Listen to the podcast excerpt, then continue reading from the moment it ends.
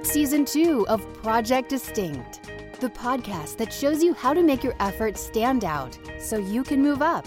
Discover what it takes to grow your business and yourself with best selling author and member of the Sales and Marketing Hall of Fame and the Professional Speakers Hall of Fame, Scott McKain. I've got a challenging thought for you today on Project Distinct, and that is this your most important business metric can't be measured. Think about it for a minute. The most important aspect, the most important metric in your organization's success is one you can't accurately measure. What is it? That's what we're going to be talking about on today's episode of Project Distinct. Hi, it's Scott from my hotel room in Westlake Village, California, where I'm part of the Youth Citizenship Seminar at Pepperdine University over in Malibu. And it is great to be with you today. Great to be a part of this program. And Project Distinct brought to you today by Distinction Nation. If you'd like free resources on what it takes to stand out and grow, taking what you already do and making it stand out to a higher level, all you need to do is to go to distinctionnation.com. Just sign up for free, download free workbooks, free ebooks, even a free 14 day audio course on what it takes to create personal distinction to grow your career. All of it's available for you just signing up at distinctionnation.com. Come join our nation. It's Distinction Nation. So, one of the things that really fascinated me about the new Mary Meeker Internet Trend Report, uh, she's a person that analyzes what's going on with internet trends and releases a report on what marketers really need to take away to understand what they can do to enhance experiences in omni-channel, e-commerce, voice technology, consumer product recommendations, and more. Uh, she is the head of venture capitalist firm Bond.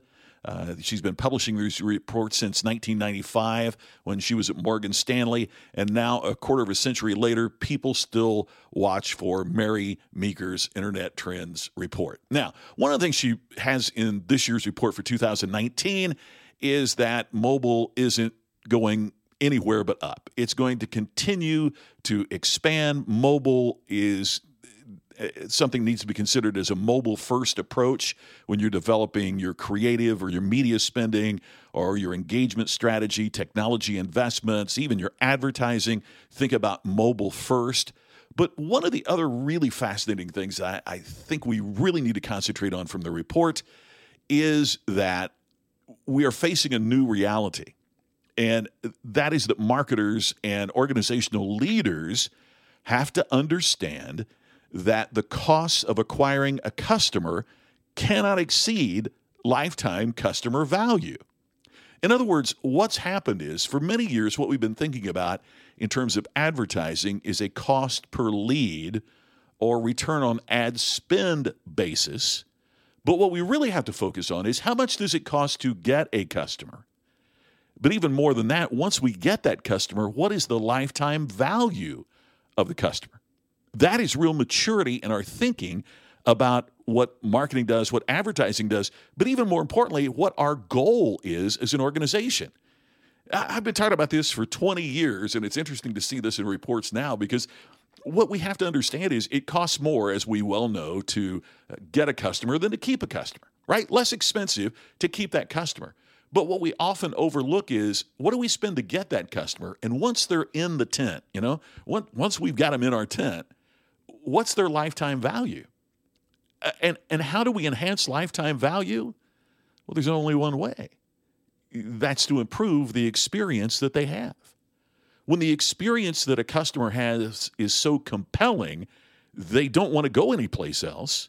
We enhance the lifetime value, which in turn obviously makes the cost of acquisition make more sense, right? If we can't keep them once we get them, why are we spending so much money to get them? So, what we have to do is to prioritize the customer experience. What we have to do is to prioritize how customers feel about us once they become our customer, and do they stay with us once we have them? One of the other interesting aspects is that Meeker reports that e commerce accounts for just 15% of all retail purchases. We tend to think of e commerce as being this monolith and that retail is, is fading but it really means that 85% of all sales are bricks and mortar. It says here, quote, while customers are spending a lot of time online, sometimes even on multiple screens simultaneously, real life experiences are still king. For marketers, it says, this simply means that brands that provide consistent experiences are poised to fare better than those that take a single channel approach. In other words, just like I said in the previous book, a customer will search for it online, they'll look at it online, but if you can't deliver an in person experience to them that is superior from buying online, why wouldn't they buy online? But they want those real person experiences that touch them, that engage them, that move them, that, that connect with them. And that's why your most important business metric may not be able to be measured because it's how people feel about doing business with you. Yeah, I know we've got, you know, surveys and, you know, would you recommend us to your friends and and and we can do numbers like that. But but there's fallacies in each of those numbers as I discuss in the new book Iconic.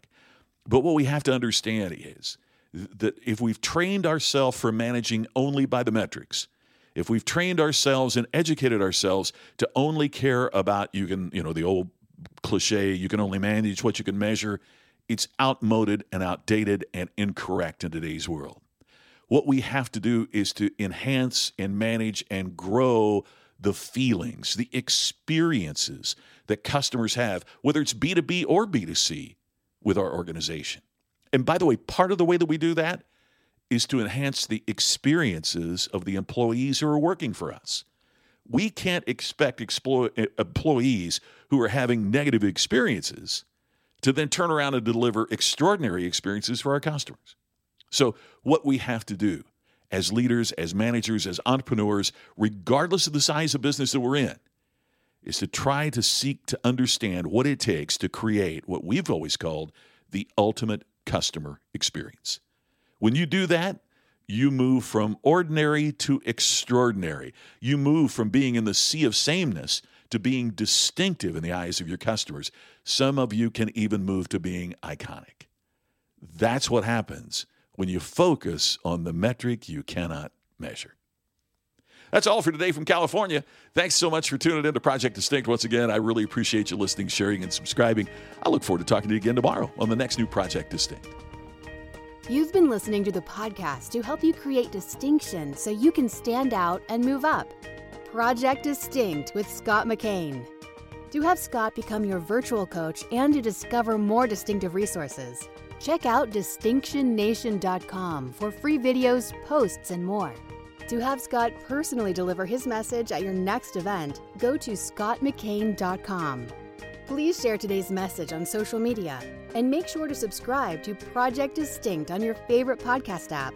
We will see you tomorrow with another episode of Project Distinct.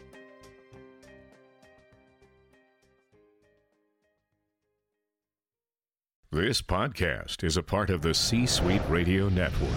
For more top business podcasts, visit c-suiteradio.com.